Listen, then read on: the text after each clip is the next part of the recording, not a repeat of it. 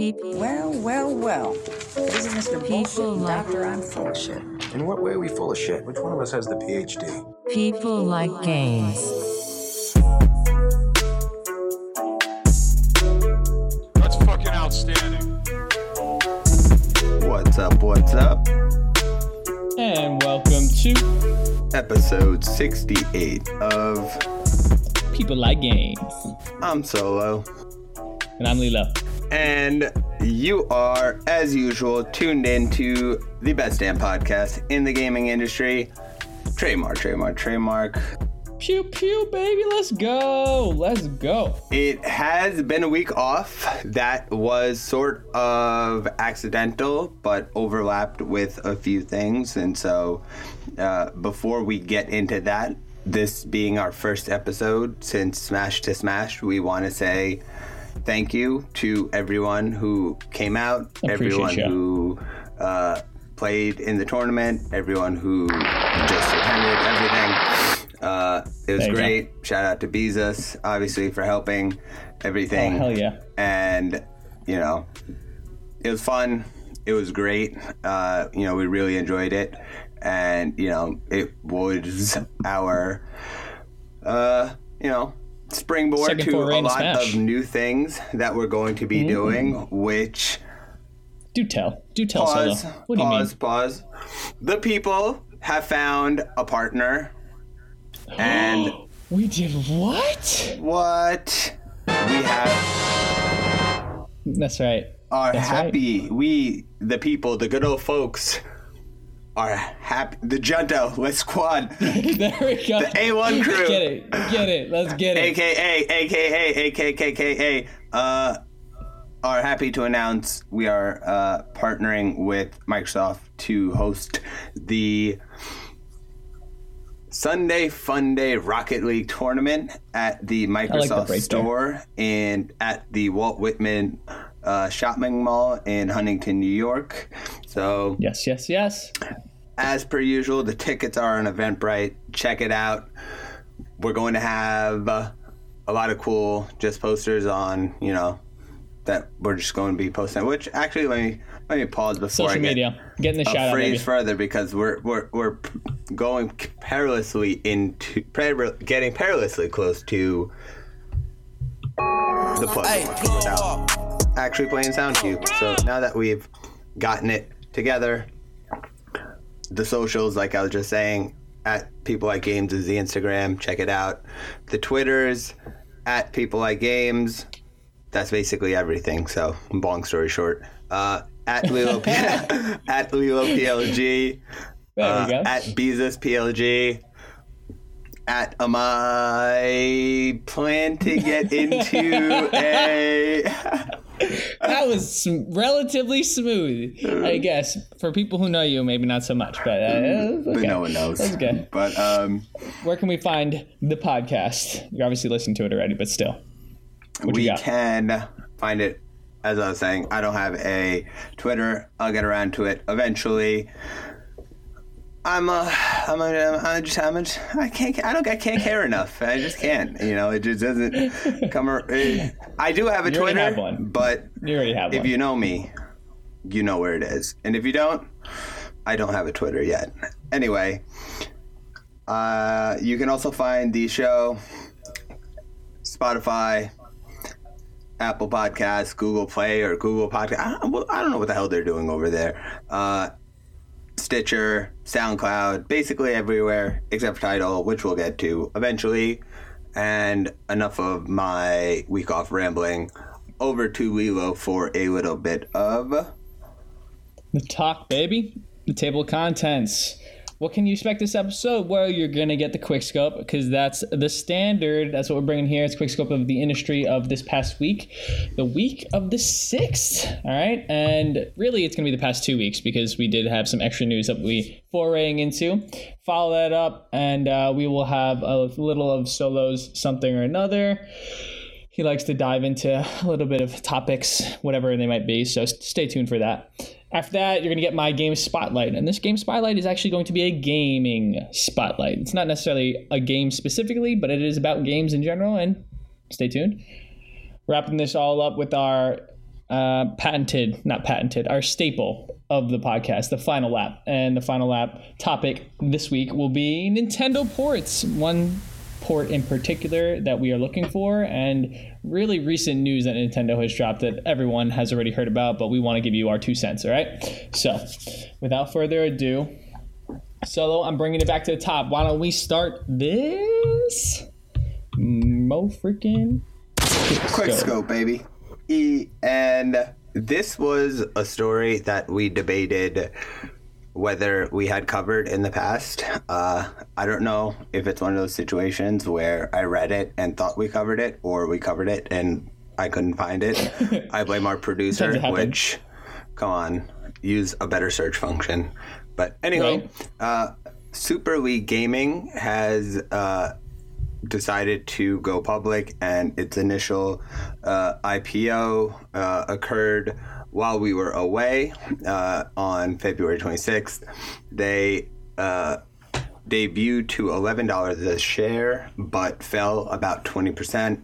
If you don't recall, in their prospectus about what they do, they mention the fact that they don't make money and all they do is lose money. And so basically, they are a, or Super League Gaming operates an in person and online amateur esports events, as well as for leagues and titles like League of Legends, Minecraft, Clash Royale. Uh, it just gives sort of the community a chance to get into competitive gaming like the pros, and apparently it uses proprietary technology to transform things into esports arenas.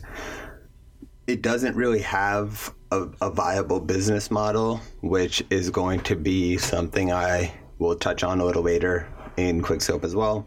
But uh, it's only it didn't make sense for it to go public. It said it needed the money to be able to expand its offerings, but that doesn't necessarily tie into an ability to create money, which is something that's become an issue in esports, especially as bigger investors come in and put in serious money.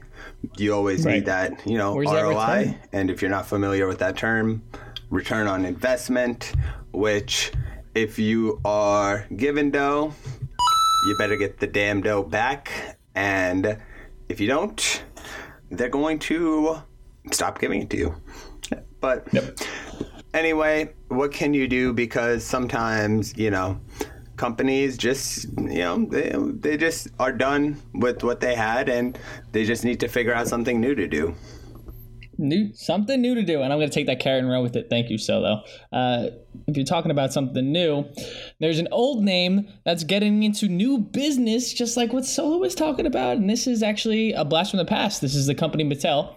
If you don't know who mattel is they've made wonderful board games like uno and other monopoly games and um, things of that nature but they also have other brands like Hot Wheels and they own Barbie and shit like that. So Mattel has actually made some news because they're planning to delve into video games and not just video games because they do have some games out there. They're planning on delving into original IP, and that's the biggest thing. So um, Mattel actually joined uh, joined up, excuse me, with a Chinese corporation called NetEase, as you might know. Currently have over 100 employees, 60 of them in uh, China, and the rest of them in the United States in Los Angeles. They released a wonderful game that you might know called Uno on Facebook Messenger, and within 24 hours, Facebook Messenger had a hun- or 1 million users who, who were playing Uno. And it was that popularity that drove Mattel to rethink their growth and realize that video games could be the next source of revenue for the company. So they're planning on branching into the games division heavily and or games, you know, industry heavily and they have a specific games division now developed. They're planning on releasing three to four different IPs a year and utilizing their names like Hot Wheels and Barbie as the baseline for these new topics. I think that's craziness. And Digital Cones of they're getting- Dunshire, TBD. Um, some fun facts about Mattel, though. Just like like I said, within 24 hours, their Uno game on Facebook had a million users. They have currently topped out at 15 million users who have played Uno. I think that's bonkers. That's just ridiculous. And the power of nostalgia, as we like to talk about here, like it comes back in. There's actually you can literally Twitch people playing Uno competitively. It's insane. Like there's a big following for Uno, and some of the matches are crazy. They've obviously added crazy new rules into Uno, and like it's not just take five; it's like switch cards with the person next to you, or take four. Wow, how is those terrible? Draw four, really? Man, get your Uno facts right, Lilo. The fuck are you doing? But uh, yeah, you're going to see new names in the business. Questionable? Maybe. Nostalgia popularity? Yes, companies will capitalize on that, and I think that's exactly what's happening here. So, Which, speaking um, of capitalizing on, ooh, let's take ourselves to Indiana for our next story because everyone will definitely go there. Let's go. And if you were not familiar with the Cones of Dunshire reference, then going to Indiana for our next story in Pawnee, which actually, just kidding, it's not Pawnee. Anyway, uh, this story is actually about uh, legislation that uh, aims to legalize video game terminals in Indiana. And so basically, uh, they wanted the uh, communities, businesses, etc., in Indiana to benefit from gaming. And one way they decided to do that was to we legalize video game terminals, which, if you're not familiar with, are basically little computer in tables and like stands in bars and restaurants, etc., where you can play electronic versions of games like blackjack and poker, etc.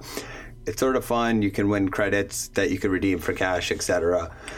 It's not fun. It's it's actually really fun and it's really addicting. And under the guise Yes, of, it is addicting. it is addicting. It's really addicting. And so they expect a lot of money to come from it. And with gaming becoming a buzzword, uh, there's no doubt in my mind we'll see a lot of this. Um, and we've mentioned on the show before how betting on sports has now become more or less legalized in the sense that it's not federally illegal anymore. So it's up to the states again. And so for the most part, it's legal again because it's legal in Vegas. So, and this is gambling too. and Just this is gambling too. And so expect a lot more of this, but uh, I'm curious to see if um, this trend will follow because for sure gambling is following, but they're also outlawing every other sort of vice. So it's like gamble, but don't do this, that, and the other. And it's like, you, well, you can't offer Right. gambling and then be like, well,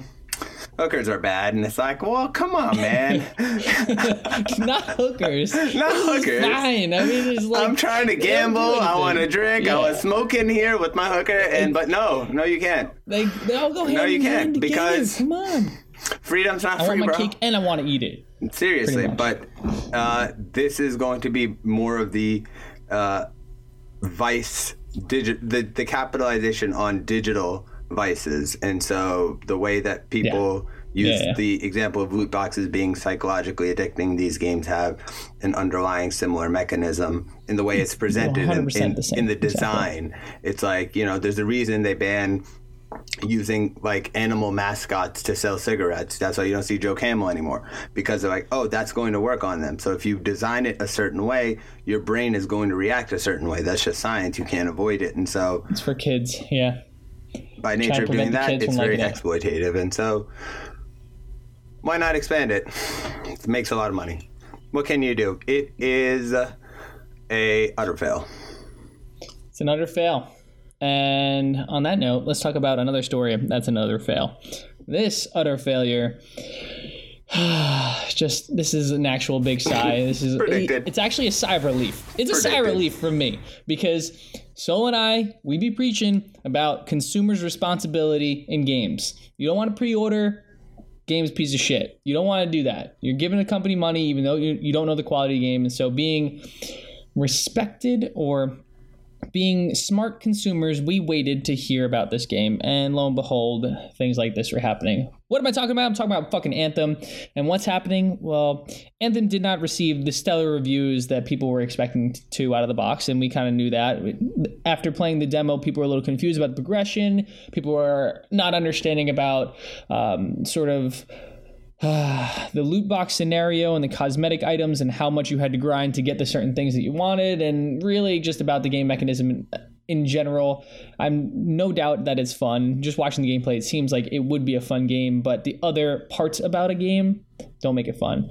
This added factor, however, definitely just uh, is the cherry on top of the cake that is the failure that I believe Anthem can be. Um, if you haven't played Anthem, there's been stories going around and multiple Reddit threads actually about how Anthem actually crashes your fucking console, crashes your PS4 console to be specific, and that a number of users have reported this issue. If you're playing the game, sometimes it's as if the cord has been pulled in your system and your whole PS4 shuts off. Doesn't happen for any other game, just for Anthem. That's very strange. Other people have been playing the game and then get booted back to the main screen, and Anthem is shut down as if the application actually closed itself. And then one user actually reported that their system was bricked entirely. That seems to be an outlier, I'll be honest, compared to the majority of users. But at the same time, if you do know what I mean, bricking a console means it doesn't fucking work anymore. It is literally broken, and so that's that's aggressive. And the fact that he was playing Anthem doesn't add credence to EA's uh, whole reputation. It's just like, huh. I was playing one game in particular that people are having problems with and is shutting off PS4s, and mine doesn't work anymore. Coincidence? I think not. Uh, EA has actually acknowledged the issue on its support forums, including on Reddit, and has tried to address these concerns. If you're one of those users, they urge you to report your diagnostics so they can try to troubleshoot it down. They haven't figured out what the hell's going on, but they have offered refunds for the game for anyone who's bringing attention to the issue if you don't want to play it anymore. Long story short, Anthem is fucking destroying consoles. And I'm telling you, if you're a smart consumer, you should have waited. If you're playing it, honestly, let us know how you feel. I'll be uh, posting on Reddit about Anthem in general. I'm actually, that's a question I have to the community to see what the reactions are a few weeks out, a few weeks later. And Agreed. oh, man, And on Icing on top of the a unsurprising note, uh, uh, this is very predictable. I think they, they promised a lot more than they were able to deliver, Mm-hmm. and it's just sort of another disappointing example of paying sixty dollars for a game that's a work in progress, and then its more polished versions then end up being sold to you as DLCs instead of what should have been Yep. naturally part of the game in the first place. And so Yep, you yep, yep, inevitably end up they end up spacing out the development of the game over DLCs now, knowing that okay, if we're not going to put in loot boxes, then we can just keep selling DLCs as a means to like the Spider-Man DLC is twenty five dollars. I spent fifty dollars Mm-hmm. on the game. Why am I paying half the price of the game for four extra missions? It Yeah. it, it, it you know what I mean economically I doesn't make sense, but I'm trying. They're, they're going to make a shitload of money, so it doesn't matter because They've already made a shit ton of money, but it's just Anyway. interesting this release versus a game like Apex Legends. Apex released, and don't get me, don't get me wrong. Like first things first, I recognize they're vastly different games. One is a pretty much like an MMO RPG, or at least it's supposed to be, like Destiny. It's supposed to be playing. It's got a lot more complexity to it, but this has been in develop for a while. You got consumer feedback, you got betas, you got all this stuff. Apex has been in house, no one's known about it, and then all of a sudden they released and there's no bugs. It's not breaking down, it's running smoothly from the get go. It's ready to, you know, perform well, and it has been, and that's the significance of 50 million users. But this has been advertised for two and a half years, three years, and it still is fucked up. And it's doing things like breaking consoles. Like, what makes no sense? And so th- those are just two different aspects in my mind that, like, that solidifies why I'm upset with Anthem and there what needs to be a story on, on consumers. how there was an utter failure with them, but what can you do? They still, as I said, made a shitload of money, and that sort of brings us to our next story, which was touching on what I had mentioned with regards to being profitable. Uh, this was uh, an interview with the CEO of Team Liquid. Uh, if you're not familiar, uh, his name is Steve Ar Arnes Arsenet Arset. I don't know how to pronounce that Arset. And so basically, the basic premise of his interview, which was actually a really great analysis of the industry, was that uh, a lot of owners are going to be selling stakes in team organizations in the future. And the reason for that is that a lot of the investors that are not endemic, which means that they haven't been part of esports for a number of years or sort of part of the uh, the scene as it built come in and they put in money. And then when it's time when they see like okay a team like cloud9 has a lot of you know uh, let's say digital awareness now i'm going to put a lot of money into them. Wait a second i'm not necessarily getting that money back. What's the issue? It's usually like you said the inability to get sponsorships the inability to get the right media deals the inability to create monetizable you know verticals. And that's an issue super league gaming is having. And it's an issue a lot of esports organizations have.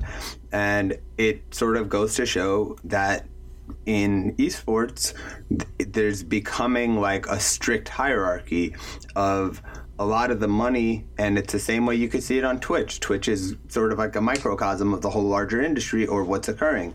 Initially it was hey look there's 30 40 streamers that are really great or 50 streamers that everyone will love. Now it's here's 12 and these are the streamers and everyone else is sort of like sprinkled amongst. And so with this it's like here are the like dozen teams that are the teams and to break into that it's like difficult do you know what i mean? How do you once that hierarchy establishes itself and that establishes itself by nature of the amount of money that are put into the teams it Right, becomes difficult initially. if you're a lower team to break in but that's only if you don't do it right.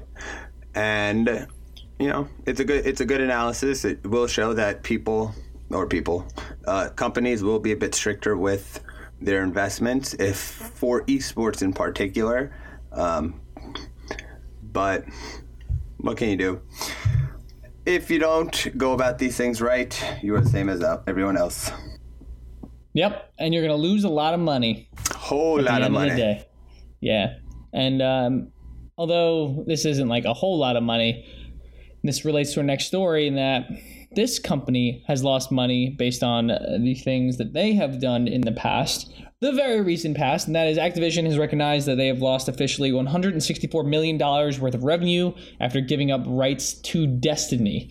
So, uh, if you don't remember, we covered uh, a month or so, or two months or so ago, actually three months ago, so like that was last season, actually, technically, technically last season there was a split between Bungie and Activision. Bungie, the developers of Destiny and Destiny 2, also the original Halo trilogy. And then Activision, they own um, Blizzard. They also own all the Black Ops, Call of Duty, that kind of stuff. But um, the most recent SEC filing by Activision shows that the uh, Activision has recognized 164 million dollars in revenue lost last year as a result, as a result, sorry, of a mutually agreed upon termination of partnership. Okay, um, this is also in conjunction with the fact that they actually cut 800 employees from their restructuring plan after they released all of uh, Bungie's assets to them. It was uh, interesting moves by them. They reported in the same report that. Uh, they recognized in the same report, rather, to investors that their restructuring plan will negatively affect the business, but they were going through it with anyway, and it's just it's just craziness. It's craziness. Um, it's nice to know that there is a number associated with how much they lost, especially with Destiny 2, but bringing this up is just recognizing that companies make decisions and obviously this was a negative one for them in terms of revenue loss, but ultimately, I hope for gamers it is a positive one where Bungie is now on its own. They can set their own direction, set their own course, and as a fan of what they can bring to the gaming universe, I am excited. So this money is sort of just it's sort of peanuts. Plus, Activision can absorb it with all of Overwatch. I'm just throwing it out there. So I'm not worried about yeah, that. I sort of want to get around to trying Overwatch because of the new hero. Uh, I- Ooh, Yeah, so- the new healer. You like yeah, him? we might break it Okay, out. Okay. We might break it out. Okay. But speaking of new, Tencent in the building. Let me. We, we got to hit this proper because if you're not aware, Lilo and I have found the ability to hear each other's sound cues for the first Yes, time I in the history of this series. Hey. and That's fucking outstanding. accordingly. But mm Tencent, Epic. Legendary. Sorry, I got excited. Sounds about right because Tencent has unveiled a new cloud gaming service uh, that Oh, sort of came out of nowhere. It's called. Tencent Instant Play, and it's going to be uh, available on PC and Android and created in partnership with Intel. It'll be officially revealed at GDC this later this month. It's gonna be a crazy, crazy fucking uh, conference, especially with what Microsoft is going to show, and hopefully with the uh, Nintendo Switch app and God, Microsoft has a year coming up. Which shout out yeah, Eventbrite. baby. Link is in the Oh, bios. Hey, Microsoft, Partners. Microsoft, let's go. You know we've been Team Microsoft since day one. Don't check it. Post uh, E3 of last year, we definitely were. yeah, we were. E3 of Yeah, we 2018, that's when you, you captured our hearts again, not gonna lie. Yeah. It's like, hey, we're That's buying all this shit. I, I told the- Solo too. Just remember, go back and listen to our episodes. I was like, Solo, I think they killed it. And you're like, nah. Okay, maybe. They did the Hardly. best. I They're said like, if the anything, they gave up. They gave up the rest of this uh, console race Life? and decided to commit to Yeah. the next. And Yeah, it's the yeah, smartest yeah, thing they ever did.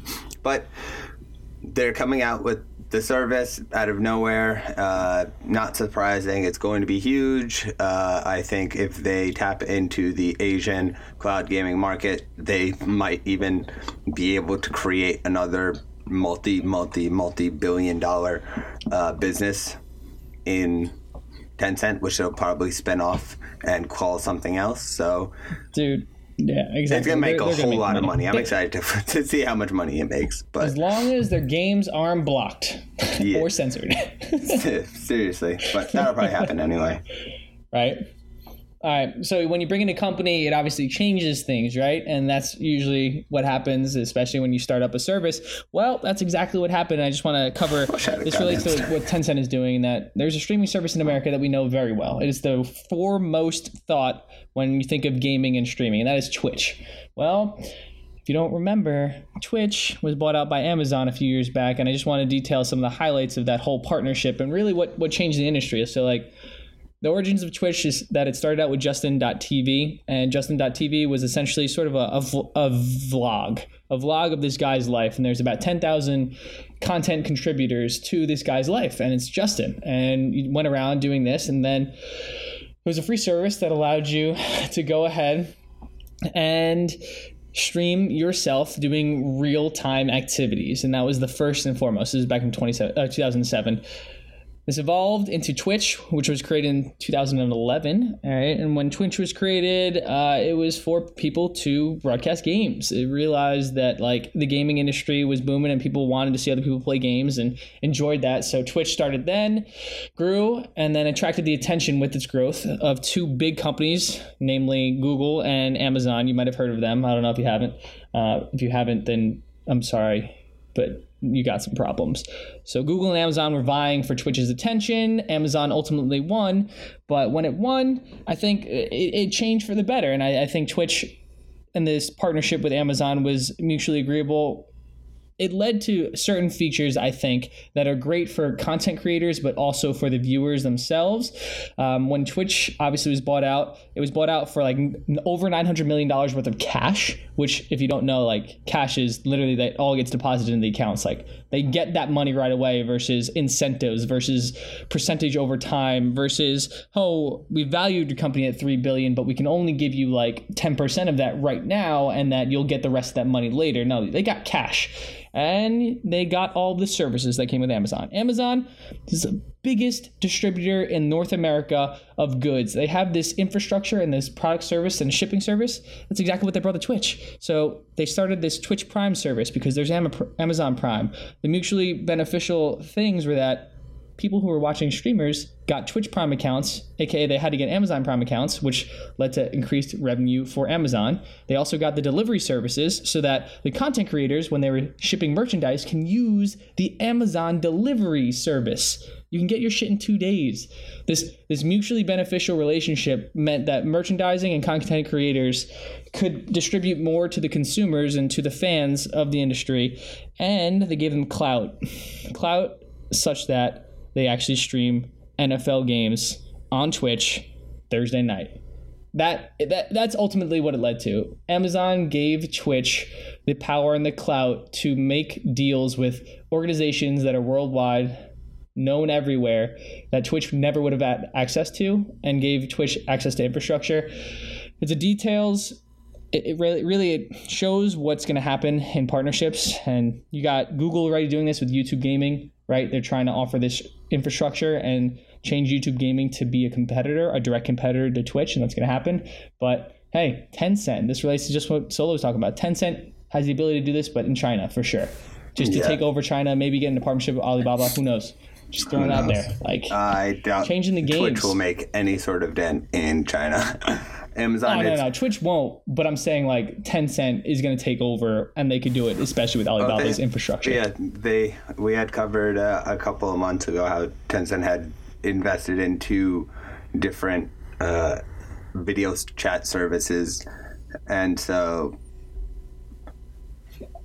anyway, on to I burped. little bit more about Twitch, which is actually fighting a little bit of. Uh, a fair, a fair, an unfair ruling, uh, which obviously the European Union Fair, fair, or unfair, confusing. unfair. I'm gonna go with unfair because I'm, I'm trying. I was trying to come up with my take on it for a while, but the more I sort of sit on it, more or less, uh, the European Parliament is voting on something called Article 13, which is in relation to copyright law, which you know, you know, it's Solo's favorite, and it is about how uh, the change would allow uh, IP holders to recoup more money if their rights are infringed. So basically, under the law, Twitch would be responsible not only for the content that they were posting, but also any material that would be posted by its users. And so, you, if you are not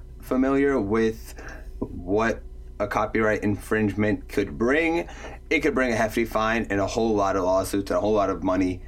And it, you know, on you know rightly so twitch is arguing the amount of money it would cost to create a filtration system it would have to just flat out limit the amount of content you would be allowed to consume because if you have different media laws in the different countries in the us it's not as big an issue which one day we'll get into that in a final lap topic but it's not as big an issue in the us as it is over there but they're trying to you know fight the law uh, from being passed or the legislation from being passed.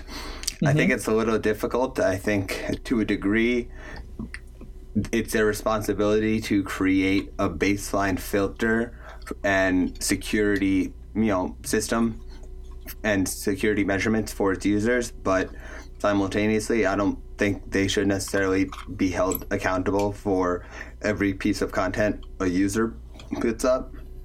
But you could mm-hmm. also argue, by nature of approving that user, they should be responsible because they're agreeing. But then, by nature of the fact that the user violates the agreement that you impose, what can you do but create a punishment? I think it's like burden and responsibility. Who does Yeah. it lie on? Is it on the Yeah. the user or is it on the company and the the, the service so- provider? You know, That's, you're I think that's literally what it is in law: Yeah. burden and responsibility, or something like that. Where does it fall? I don't know. It's like you have a duty to be a good citizen in the U.S., but it doesn't mean you need to love the government. Yeah. But at the same time, it's like what? No, but it's not written into the law. So anyway, right, right. Uh, it's, a, it's a curious case, but you know we'll follow up more on that. Uh, you know, it is an interesting case, and you know maybe we'll start hosting some of these European Parliament members on the show as guests to see if we might be able to see what the direction actually is in terms of the winds of legislation for gaming over there. Okay. Anyway, I that's all I that. got for that. Uh, what else? Um, what else we got in regards to this gaming shindigs? Hey, yeah. Hey. Well, I was thinking of winning. Here. Winning for gaming in general is important.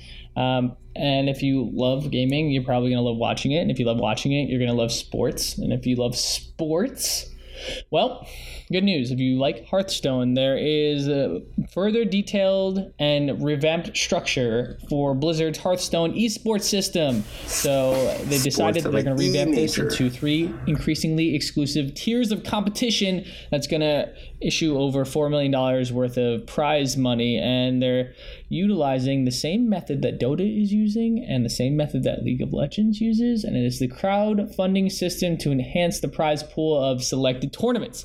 So, this next year in esports for Hearthstone from Blizzard, you're going to get three separate tiers of gaming, right? First tier is known as the Masters Qualifier. It's going to consist of weekly online tournaments. Each week during a Masters Qualifier season, Blizzard is going to operate 30 tournaments through an online organization. It's known as Battlefy or Battlefy, Battlefy. really. It's actually Battlefy. But yeah, winners of the competitions will gain points and pretty much be invited to the next tier, which is called the Masters Tour. So the top players of the Hearthstone events will qualify for Master Tour events and be able to go there and compete. And uh, it's only going to be exclusive to the top 200 players in the game's rank ladder. So once you do this, you'll have access to the in-game tournaments, and you'll go around and in-person tournaments throughout the year will take place. There's going to be a base prize pool at some of these tournaments of 250k, and that's going to be the incentive to go. And obviously, the revenue is going to be split amongst all competitors, but that's crazy. If you win there, the highest tier is then the Hearthstone Grandmasters. Those details have not yet been revealed, but this is exciting. This is changing the nature of esports and is showcasing sort of more availability to players to get into it, right?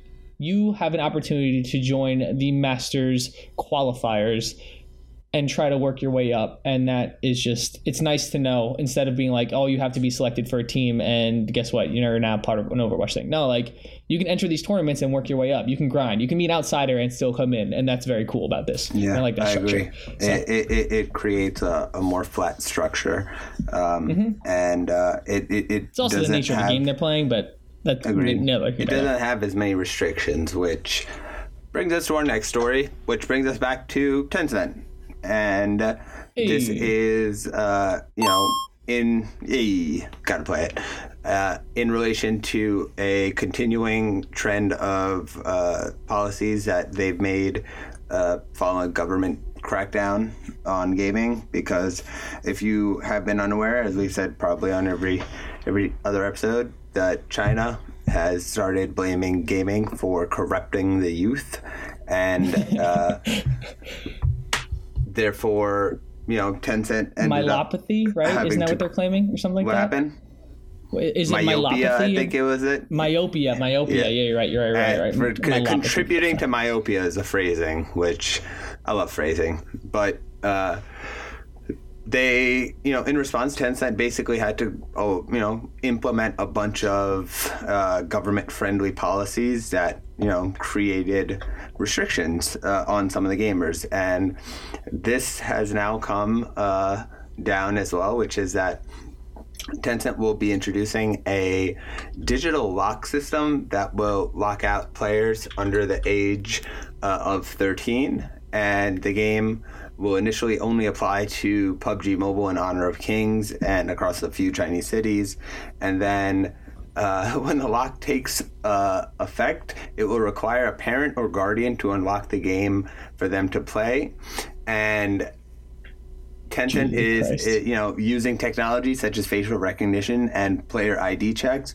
The player IDs being tied to the player's actual uh, identifications, which are tied to basically these social cards. Yeah. And these social cards are basically the you are the basic are basically like your credit score and your Ready LinkedIn and your Facebook and basically your Gmail, everything, every technology, every social thing in your life, and every Integrated. important financial thing in your life, and rating, credit agency, etc., thrown into one batch of rating by the government of you as a human being, and if you you know so that's a great way to enforce some shit but regardless of falling down that falling down that rabbit hole right? oh but- Jesus! Jesus Lord. But yeah, um, so by doing that minority report level shit, they have decided to use that technology to lock out under 13 year olds from playing PUBG Mobile. God, give, us, give us a round of applause for technology. Whenever we get Dude. groundbreaking technology like facial recognition, first thing we do is dumbass applications like unlock your phone, don't let your kid play video games. It's like, for real, dog. Anyway, Dude. uh, it is uh, you know probably it bring Tencent back into the favor of the Chinese government. So expect uh, major dough to be raining from them. Gotta love this coin sound cue. major we got. dough, but also just like major implications for the people in China. Don't I don't even know. Like as you get on one side of the spectrum, you have someone who overregulates.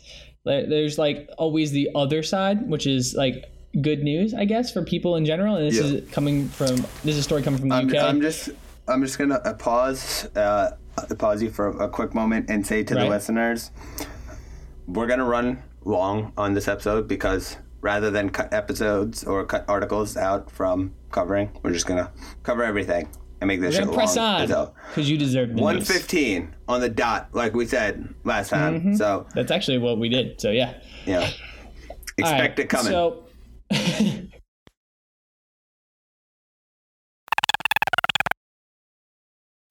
And lo and behold, this episode might even be shorter than expected because just like last, just like last episode, Lilo's sound has cut out, and it's just me, and and he's back in. and he's back, and Yeah. he's back in quick. That was that was that was It's like scary. when your I had to unplug, dies replug. I have no idea what happens. I don't know why my computer does this, but as we were saying, two sides of the coin, and like, we're not going to skip any beats. Not going to extend this anymore.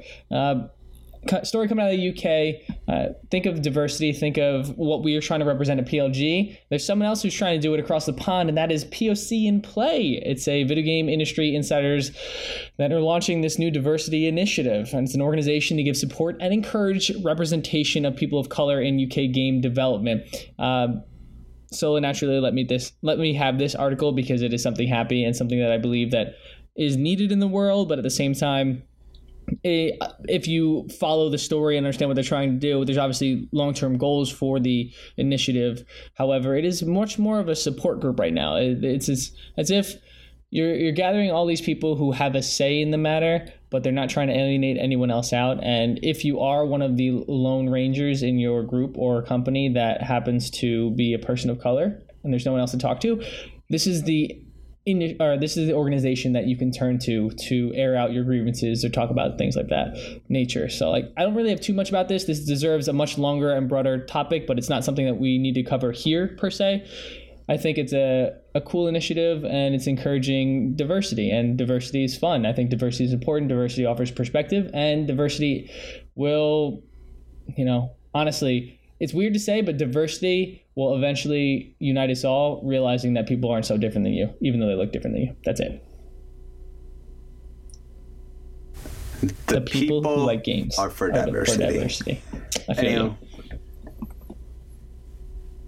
Anywho, anywho, on to our next and closing out, or not even closing out, close to closing out our quick scope. Uh, we have the head of Xbox, Phil Spencer, discussing on GeekWire how consoles don't make you money, but games do, and We can it's touch in relation to the fact that Xbox is going to be, you know, obviously releasing its Xbox app on all on iOS, Android, and even Nintendo Switch. And PC as well. I believe if I, I mean, it's already on PC, but uh, having you know the ability, you know, in his mind, if you do something like that, what are you going to be sacrificing? You're going to be sacrificing console sales because you're not exclusively selling the the hardware, but you know, as he rightfully says, you're not really making money there anyway. But what you you really make money on is selling games and selling access to games and in-game content. So, if you have like they did, if you have to always go outside and and um, contract a third party to be creating these games for you, then you're not going to be making money. But if you go and you buy all of these companies up, like Microsoft did, and you bring them in house and you're making the games in house, then your expenses are lower. And if the games are hits, you're going to be making more money directly in pocket and you know it is fair it i you know it's a it's fair you know, in terms of uh, business acumen, to say that it's Smarter to you make, know, smarter to make in house. the right move to make. But again, that depends on scale. And the scale still is sort of tied to selling consoles. And so if you don't have enough games, then, you know, you're sort of shot yourself in the foot two different ways. And that was one thing that you could say is the difference between physical and digital sales as well, which is if they end up moving to the Games Pass model, who's to say Games Pass doesn't just keep slowly increasing in You're cost so that soon enough, Okay. right now it's what ten dot and ten ninety nine. Oh, oh, oh I see, I see, I see. It yeah. started nine ninety nine. You know what I mean? It's gonna be the Netflix. It'll be fourteen ninety nine in no forward. I mean, time. like when I say Netflix, know. I mean the Netflix model of increasing the price. Yeah. It, it, it, it's the same as everything. Its prices will keep increasing as the market catches up and its competitors are able to spring. But for now, it's a smart move, and I agree. Not everyone wants to pay sixty bucks to be able to play. Sometimes they want to debate pay, paying nineteen seventy nine for Mario Definitely buy it. Rabbids 100%. Kingdom, 100%. And Lilo endorses it. I say yes. which I say yes. should I? Yes, we're gonna buy it. I'm gonna. I'm just want to. I just want retail therapy right now, but I can't buy it. I'm not gonna buy it on the Switch because I'm not gonna buy it rather on digital. I'm gonna go into the store and buy it because it's on sale everywhere. Ubisoft's oh having a, a pretty don't even pretty tell cool me this because I was already debating buying some stuff. So, with that being said, let's wrap this up. Let's wrap up quick scope. Yeah, that was. I heard that. I heard that. I didn't want to say anything. Didn't want to call you out on the first. The Ubisoft. I said Yeah. Uba. Ubisoft. Is it Ubisoft. Ubisoft? You are soft. Yeah, Ubisoft. Ubisoft. Ubisoft, Ah, whatever. bro. All right, all right. Let's wrap this quick scope I'm up. styling on you. This last thing that we want to cover is something that actually we Hey. covered last episode, and I covered Nintendo emulators, right? And how they're trying to bring emulate. Well, rather than they're trying to bring, someone has already established that there is an emulator on the Nintendo Switch, hidden in the background. Okay. Uh, also, we talked about how Xbox was planning on bringing its Xbox services over to Nintendo Switch. Well, guess what? Someone's just installed Windows 10 on the Switch. It's hilarious. Um, so this version of Windows 10 is actually supposed to, or rather, was designed to run on. It's called an SoC, which is called a system on a chip. It's a lower powered version of the OS, and it's running on the ARM-based system on a chip, so SoC. Um, the same person has developed a method to est- put essentially Windows 10 on the Raspberry Pi, and so they did the same thing on the Switch. And realistically, it's only the first step. They have their actually their code and their data on GitHub, and you can check it out there if actually you're interested in this kind of stuff. But the point of bringing up the story is that there are people out there who are going to crack this code of any piece of hardware you have and essentially make it open for others to gain access to, right? Is that bad? I don't think so. Windows 10, hilarious. Um, Microsoft is obviously already going to bring that to you.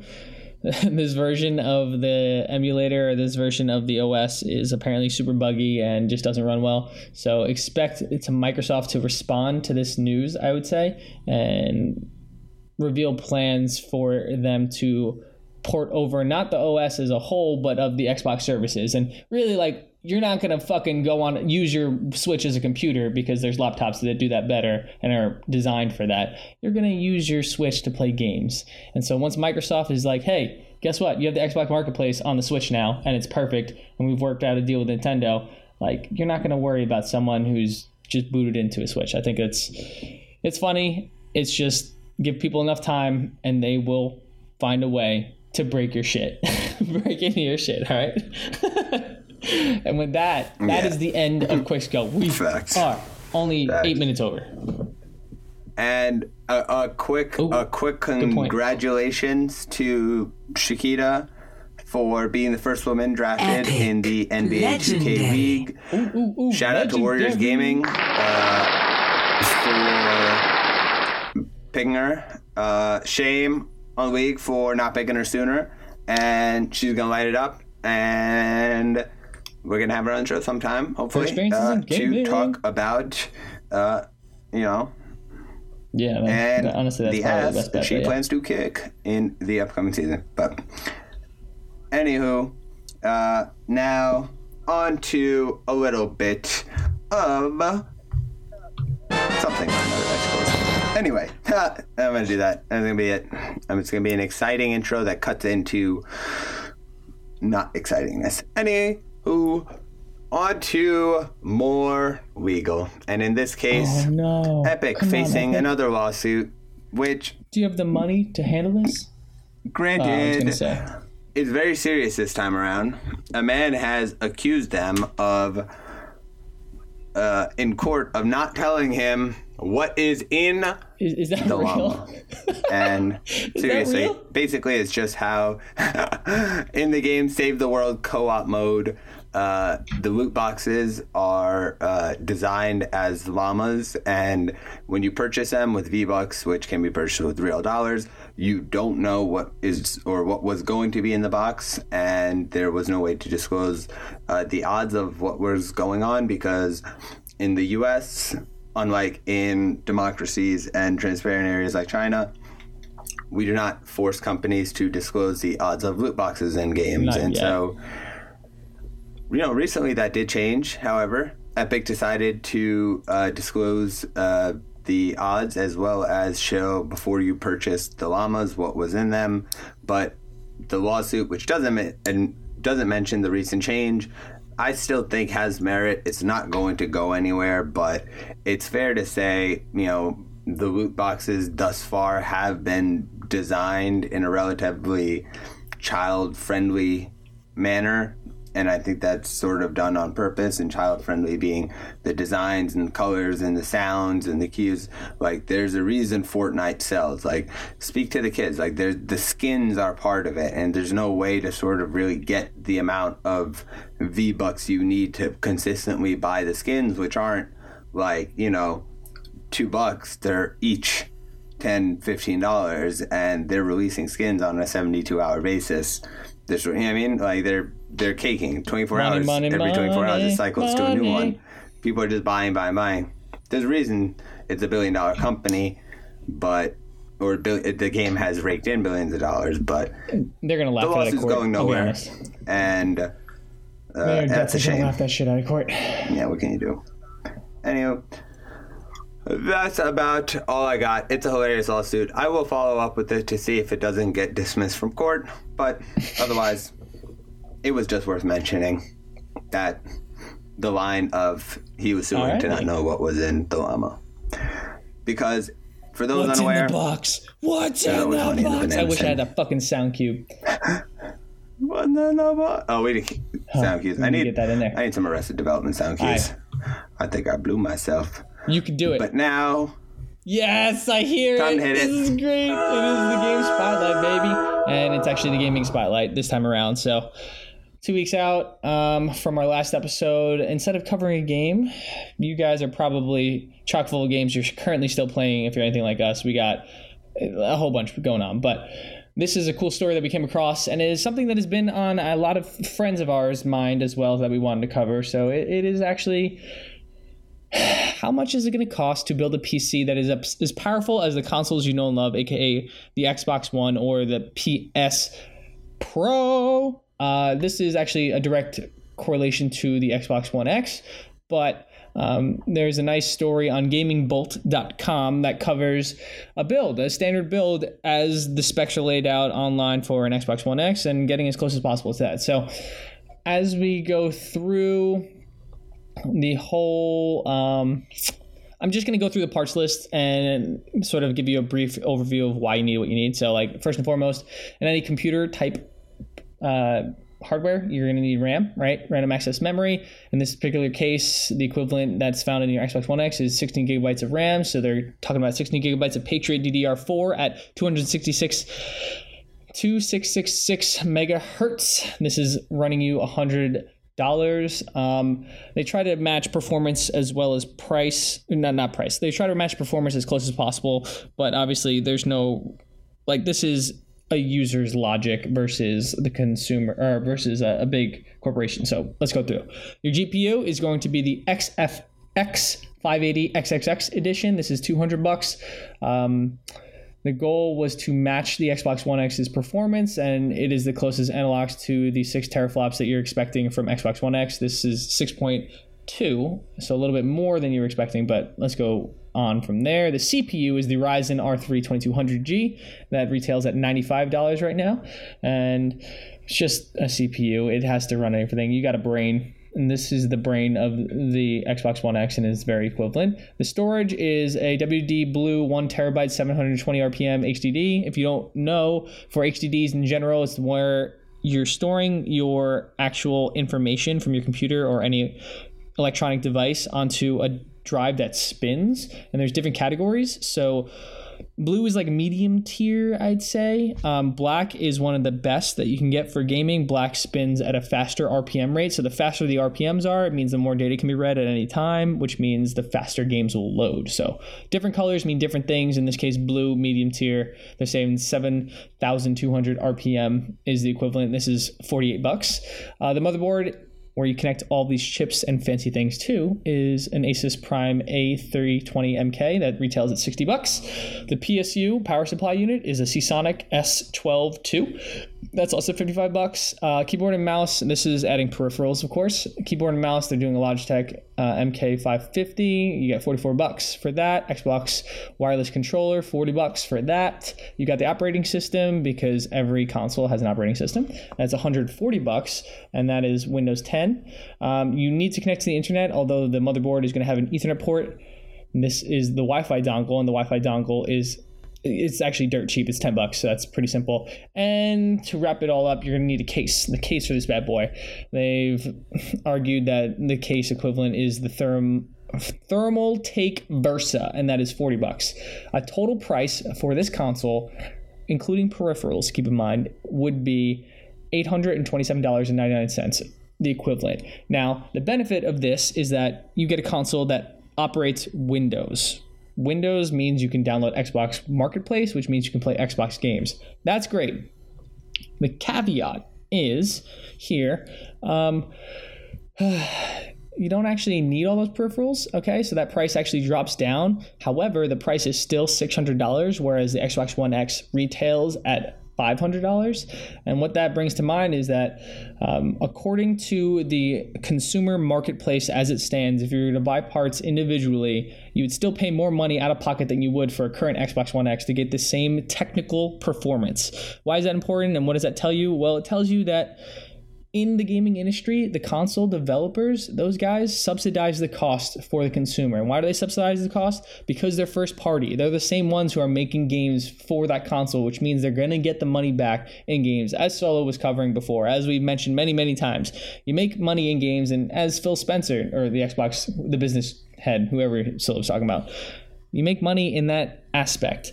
So the company is willing to subsidize the cost and take a loss on every console to sell more games and push the product out there. Does this strategy sound familiar? It fucking should, because we covered that in the history of Nintendo, right? In console wars, Nintendo and Sega. Sega took a loss, took an L on every console it was selling just to get them into homes so they can compete with Nintendo and the popularity of Nintendo.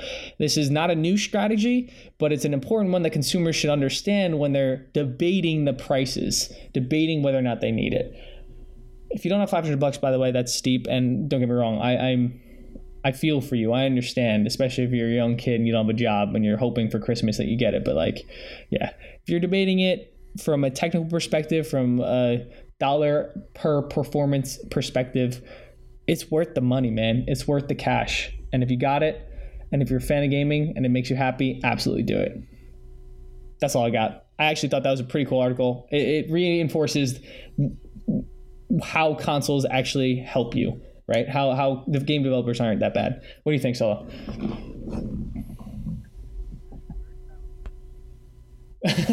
At first, I was confused. go ahead. But then I thought strategical. I will be honest. I walked up He got fucking in the cookies. middle of This Lilo segment and went and got Girl Scout cookies. This is- I'm gonna get myself an applause. Give him an applause. I was, I was, I was sitting here the whole That's I episode, and I was, I was starving. And I was like, you know, I have a sleeve of. Thin Mints right in now. the freezer, and here's a great opportunity. So instead of being like, "Hey, Lilo, I'm gonna go get some cookies," I was like, "Hey, Lilo, I gotta go got pee," cookies, and and, then I ran them, downstairs and went and got cookies. Still didn't hear my And I came rant. Either way, It was delicious. If you are unaware and you're like, "Oh, I don't like mint, like I don't like thin mints," whatever chocolate you have in your life, just put it in the goddamn freezer, and it'll be delicious. he's a he's It a really fiend. He's a chocolate guy. Seriously. Uh, anywho, now I'm a chocolate guy. Lilo is more of a gummies guy, which I bought gummies and I was eating them, and then I'm like, "This is how you get diabetes This because is this, literally how shit's you not natural. yeah. Like, there's no way I mean, for your body to be you diabetes, too. deconstructing this shit." Yeah, Bro, you think it comes out chocolate of the will not like give you that? diabetes the same way that me? like gummy bears will. Doctors, doctor gamers, doctor gamers, hit us up disrespect. if you are a Don't listener and you're a doctor. Not him. are gummy bears and chocolate like are, are they like is, is it like the shot Right, beer right. like One wine glass has it, comparison like a gummy count bear this, a one has calorie chocolate and a this. They all do the same thing to your body. They fuck it up. Moral of the story is like, oh shit, yeah, you're right. The- yeah, at the end of the day, you moral gonna of the story die. you die which um anywho now before we make this an hour and a half episode that's right it's the final lap times and this was a topic we've been actually sitting on for a while we've been meaning to talk about and it is why does nintendo not port more often? And i say this because recently it was brought to my attention that final fantasy IX was coming out for the switch. And when it released i was very excited because I loved Final Fantasy IX. It was actually funny enough the first Final Fantasy game I played, but apparently to people it's like the best game ever. But I never oh, played seven. Goodness. I never played eight, and then I played nine, and then I played ten, and then I didn't play any other ones. But nine I never finished, and so nine I've been meaning to get back to all these years, and now that it's there, I sort of wanted to play it. But then I started reading some reviews talking about how the aspect ratio was off because they just sort of used the mobile version down to the fact that even the battle screens are the mobile versions of the battle screens and that is sort of lazy. I feel like there would be a minimal amount of change that you would need to be able to refine that.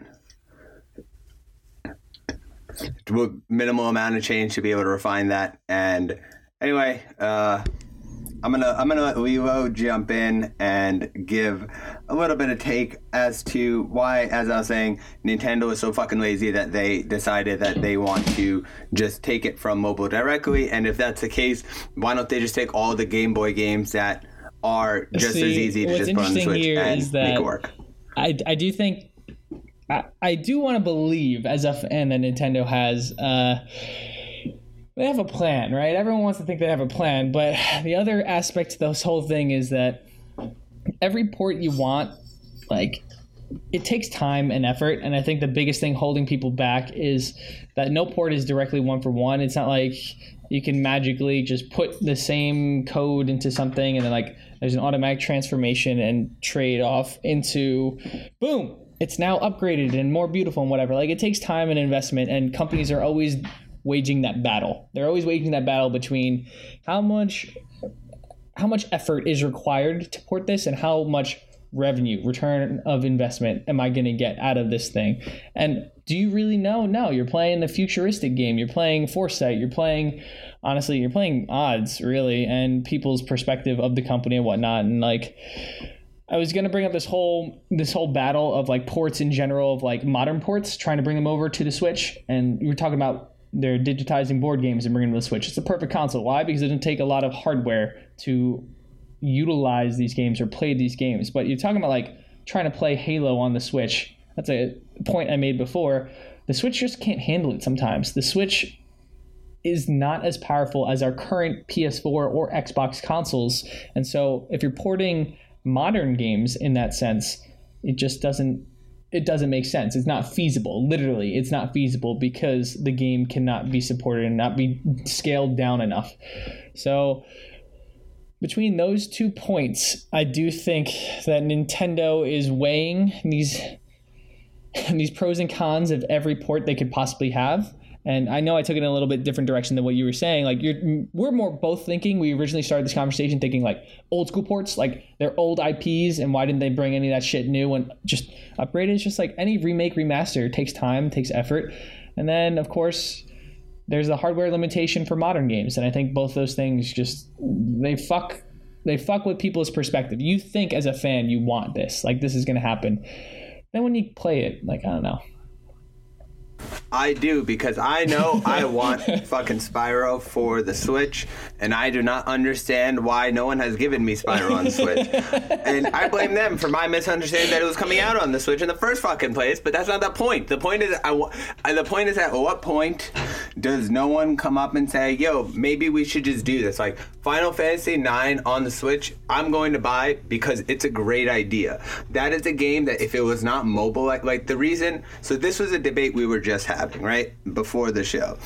I wanted to buy Final Fantasy IX on the Switch, but the fact that it was this mobile port and it was sort of this sort of still PS1 s graphics made me hesitant to be like, ah, fuck it, it's not worth it.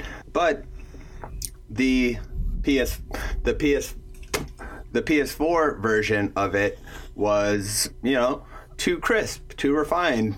But as much as I loved it, I can't make it go mobile. And part of I think the joy in playing Final Fantasy IX will be the option if I'm on a train to put on headphones and play it. Whereas I don't think I would enjoy the experience even if the graphics are better necessarily sitting down and I need a pooing game, and so shout out Final Fantasy and Mario Rabbids it is- because it's fucking you become my awesome. pooing game. Sorry, books.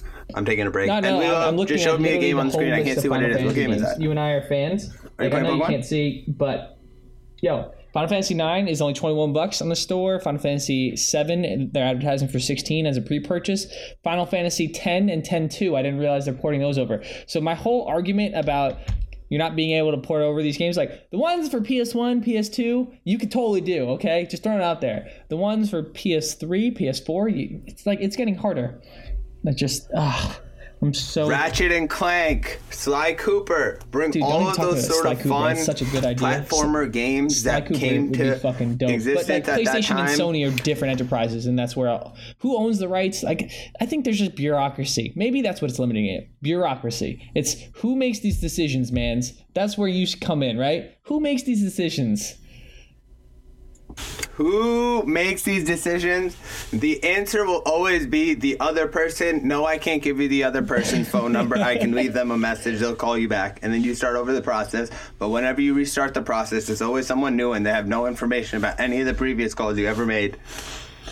So that's how it works. So I'm sure Sony's just like that. Nintendo calls them. They're like, "Yo, we should partner." They're like, "Absolutely, we'll get we'll get that. We'll get it over to the manager." They like calls and like yeah, goes exactly. right back to They it, and they sugar start going chain. around. They're like, "Hey, this is Kathy again." They're like, "Oh, Kathy, chain. I just tried to leave a voicemail." So, oh, okay, just leave me a message. I'll call back.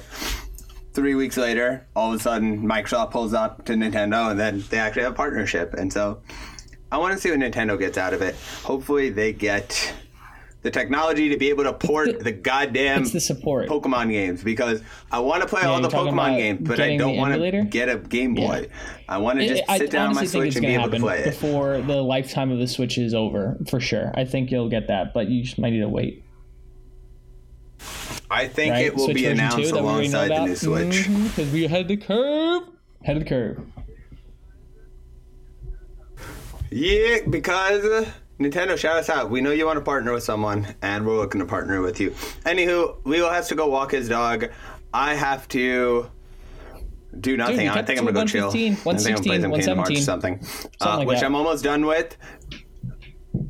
117, but I don't have work till him. don't give a shit time I still tomorrow. got work. And That fucking sucks. Ooh, freedom! And shout out to one A Trace, uh, who's uh, getting married.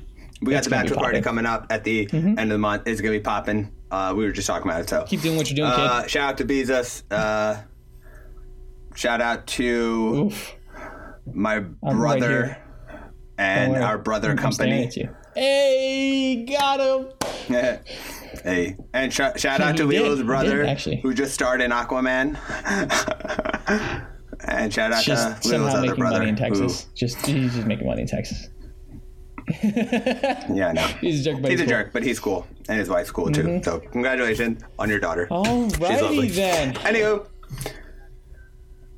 enough pointless rambling. We're gonna get out of here because I'm tired at this point, and that's why I keep talking. I hate you. And Lilo's got to roll actually, so I'm just holding him up. Peace, Lilo. Uh, let's keep it Thank you in for dealing tradition. with us on our two week hiatus. Obviously, Quick Scope went a little bit long and we had some extra talking to do, but we appreciate being back, being back on the fucking horse, bringing you some more exciting events in the future. We got more merchandise coming out and we have much bigger plans. Yeah, March 17th. March 17th, Microsoft, March 17th. Mall on Long Island in Huntington. Be sure to uh, go to the Eventbrite and check out the details there. If you got friends, please bring them. The more, the merrier. You can show up and you can play, and it should be wonderful. So, uh, with that being said,